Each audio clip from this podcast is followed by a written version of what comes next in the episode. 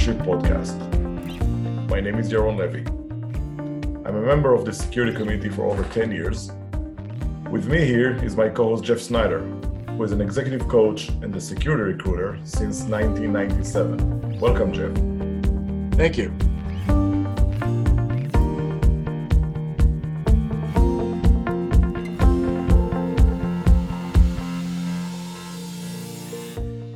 Like to start with sharing why we decided to embark on this podcast. As an active member of the community and as a CISO, I hear a lot of complaints both from the CISOs and the companies they work for.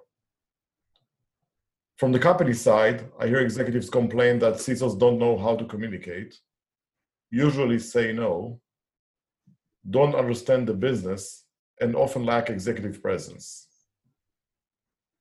From my CISO friends, I hear we don't have a seat at the table. The expectations from us are completely non realistic. We don't have support, the support we need. We're frustrated and we're burning out. There are many security podcasts and articles out there that focus on the daily security topics, but they rarely address the human side of security leadership. Jeff, as part of your job, you've been talking to businesses and with CISOs and security professionals for a very long time. What is your perspective? If you simply look at a, a security job description, um, and, and you can go do this yourself from a director up to a CISO, most of those jobs are displaying half people skills, half technology risk, compliance, privacy, whatever, whatever the, the subject matter expertise is. But who's training security professionals for all those people skills that the business is requiring? What are the skills that you have found that CISOs or security professionals lack the most? Effective communication. So let's break that down into to some pieces. Uh, with communication, people are looking for, and this is coming straight out of job descriptions excellent or superb or outstanding verbal communication, uh, superb or excellent or outstanding written communication, collaboration, teamwork, team building, people who can develop and inspire other people. That's leadership. Um, those are some of those uh, those skills that I just wonder where are people getting the the training or the polishing for those skills. I, I hear many people who say, "Well, I know how to communicate," or well, why do they say that I don't know? I don't understand the business.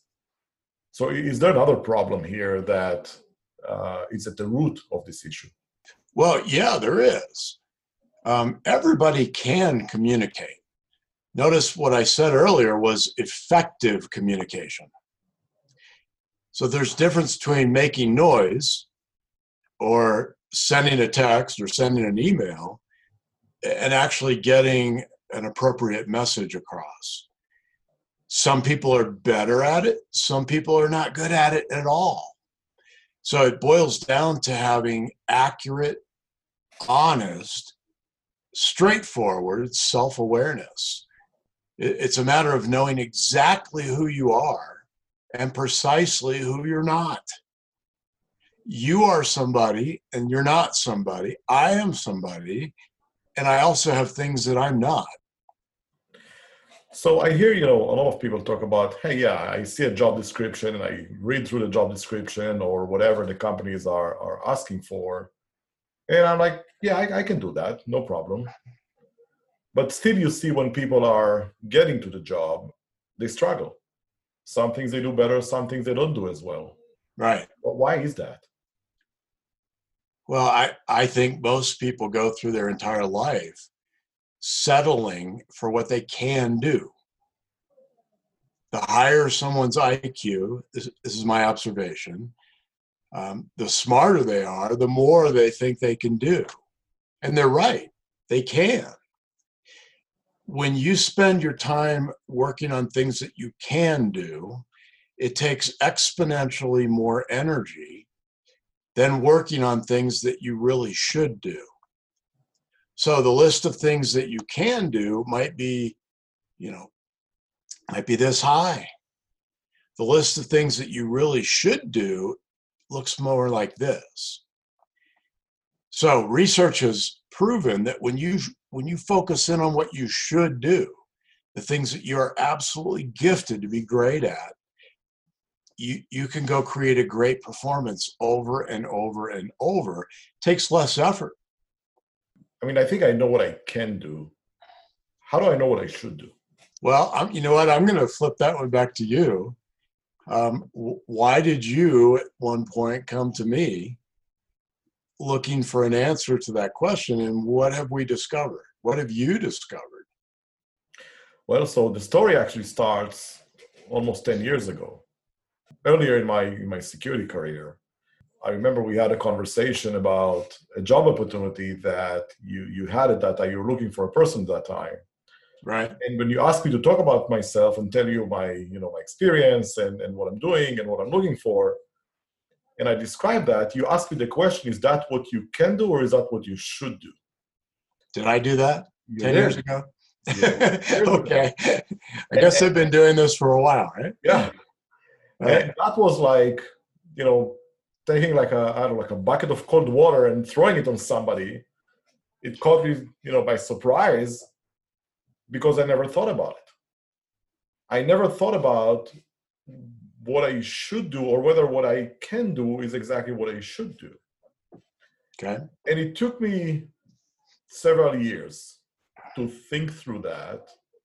Um, I think through some self trial and error, trying to do different things, learning different things, failing in different things. I think I got a better sense for probably what I want to do or what I think I should do, but I don't know that I crystallized that completely in my head and got the understanding of what I should do. I can tell you what I can do. That's easy. Okay. I, I know from my experience, I know from the things I've done in the past, I know what I like, I know what I don't like. Um, I know the things I can do, and I know the things that I absolutely just can't do. But I think it was more difficult for me to, to realize and to understand what I should do. And that's where I started to look more for um, answers and um, reached out to you and say, hey, you asked me that question 10 years ago. Can you help me figure out the answer? And, and I've had 10 years to practice getting even better at that. And that's what I help everybody to do.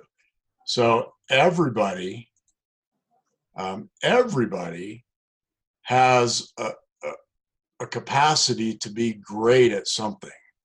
That's my belief. That's what I've experienced by uh, using, in this case, the Clifton Strengths Assessment. Uh, I've been doing that since 2012. So I have quite a bit of experience walking people through. I, I can look at that assessment for seconds when someone sends it to me, and I know exactly who I'm about to talk to. They may not know who they're who, who they are that's going to talk to me but i can look at them and say okay this is how you think this is how you uh, communicate. This is how often you communicate. This is how you go about solving problems. I did this just yesterday with a, a, a client and he said man when i talk to you it's like we've known each other for 10 years. You, you just seem to be a step ahead of me and it's almost like you know what i'm about to say. And i, and I said well I, I do. Well how do you do that well i'm looking at the roadmap see i understand his roadmap i'm i'm working on transferring my understanding to him so he can own that that clarity and confidence and turn that outward in his work experience, his relationships, and so on. Well, but you know, oftentimes when when we start our career, um, whether it's like right after high school or whenever we make the decision to go and get a degree or go to college or you know whatever the case may be mm-hmm. we have been forced if you will to make a decision and decide hey i'm going to get a degree in you know computer science or history or math or or political science or you know whatever right right and since then many of us follow a path that we decided in our late teens early 20s um, yes some of us may have taken some turns and twists over time and changed some things but for the most part we start on a path and we stick with it. And we are maybe better at it some of us worse at it but you know we we go through life and and we do it. And i think we prove ourselves that for the most part we can with training with effort i mean we can do that. Right. But the question is like should we? Well the the, the question that i would throw back at you because you know i do that all the time right is uh, what are your values? What matters to you? Do you want to be proficient at what you do? Do you want to be excellent at what you do? Or are you content with just getting it getting it done? So some some people some people will strive to reach a higher you know higher bar of achievement in whatever they're doing in life and some people just just don't do that is achieving at, the, at a, a super high level is just not something that's important to them. So where I start all of my clients is I have a couple of worksheets to help people look at their values. What what is important to me? Then what gifts do I have that no one else has? Make sure those things are lined up because when you're working out of what really matters to you, and you're working out of the the strengths that you uniquely have you're unstoppable. Most of us have been told you know go to school get a degree right. make sure you have good grades find a good job and and off you go. Right. Are we actually going to be good at our jobs can we be good at our jobs doing what we can do? You can be good, but I know you well enough to know that you don't want to be good, you want to be great. So if you want to be great, you have to shed those things that you can do, delegate them, say no to them, get rid of them. Stop stop saying yes to them, whatever that looks like. And you have to get laser focused on here are the things that I am gifted to be exceptional at. And I've spent the last eight years of my life doing that. Um, I've, I've, I've, kind of been pushed and forced in that direction for, for a few reasons.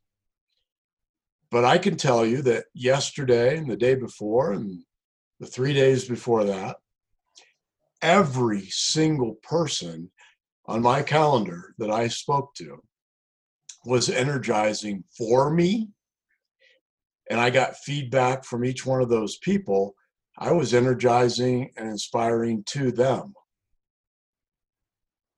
I'm doing exactly what I was designed to do. And I do nothing, absolutely nothing, that I don't have the potential to be really good at. And I'll give you one of those examples. Um, I have not dealt with or even spoken to the CPA that my company uses since 2001. I've delegated the communication with the CPA to someone else in my company. Uh, I know his name and he knows my name, but we haven't spoken in almost 20 years. All the IRS filings get done. I'm nowhere near it. I don't like that kind of work. And quite frankly, I'm not a detail guy. I'd rather fly at 30,000 feet doing visionary strategic things. So, what happens when you don't do what you should do? How does that impact your career when you do the things that you can do? And maybe these are things that you can do, but maybe they are more at the bottom of your list. The things that are more, yeah, you can still do them, but they're not inspiring you, they're not energizing you. What, what happens then? Well, you may be able to do something, but if you have this much in your tank, fuel, I mean, doing that thing that isn't your gift may take your your tank down to this. You, may lose energy in your battery three or four or five times faster than when you're doing something that you love to do that you're built to do. So yesterday I got to 6:30 p.m. I started around 9. I had just as much energy as I had at 9. Because I was doing what I'm what I'm supposed to do, what I should do, and with the people that I prefer to work with who prefer to work with me. It's taken me a while to line all that up, but I'm telling you, when you get rid of what you can't be particularly great at, you're eliminating stress, you're eliminating energy drain, you're eliminating potential burnout. And a lot of people are working in jobs today that uh, they can do them. They don't have any passion. They don't love what they're doing. They may or may not be particularly great at it. They're producing an average performance for all those reasons. And the, the worst part of all that, if it's really a bad match, it's creating stress. Stress kills. It's not a game. And and you know, many people listen to that or and, and they think in their head, you know, it sounds great, but I have a family to feed. I, I'm doing this job, you know, because I need a job, I need a paycheck. I need to be able to support my family. I wish I could do what I love doing. What is your suggestion to suggestion to them? You have to start out with the cornerstone of the foundation. Who are you? Who are you not? Um, it was two years ago, Harvard Business Review article forgive me if I don't get the title just right. I'm not a detail guy. The title was very close to uh, How to Work for a Boss Who Lacks Self Awareness. I won't spoil the article, you should go read it. But in that article, the article suggested that psychological research shows that less than 10% of people are walking around with accurate, authentic self awareness. Um, I've set out to change that. So I'll ask you in the time that you and I have worked together, uh, have I or have I not guided you to become more crystal clear about exactly who you are and who you're not? Absolutely.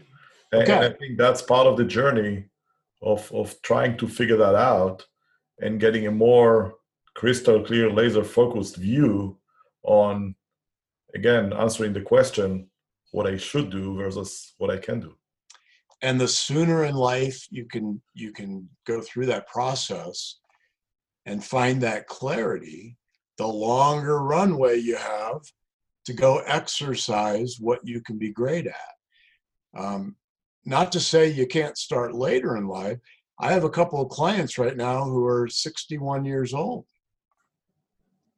well, they've had 40 years of work experience, some of it energizing, some of it draining. Never stopped and thought about why. Why, do, why does this energize me and why does this suck the life out of me? So, whether you're 20 or you're 60 or somewhere in between, it's always a good time, pandemic or not, it doesn't matter it's always a good time to stop and figure out who am I who am I not? Then I can show you how to how to line up who you are with what you choose to do. It's not an overnight flip of a switch. It's a process. It's more like a excuse me. It's more like a marathon. But the the the end result for many people in their words is life changing. And I would agree with that. That has been nothing short than enlightening. And uh, I think you alluded to that earlier that as much as you think that you know yourself, I think having that perspective and having the understanding or having a better understanding of how are you wired, what your strengths are, and what are the things that you should focus on doing versus the things that you can do and should probably delegate to somewhere else who is better than you at that? Right. Really kind of focusing on those strengths that's what makes the big the big difference. So obviously i mean we have a lot to unpack here. So over the next few weeks we will dedicate 10 to 15 minutes to record each episode and discuss each one of those topics. Excellent i'll see you next time. Thank you very much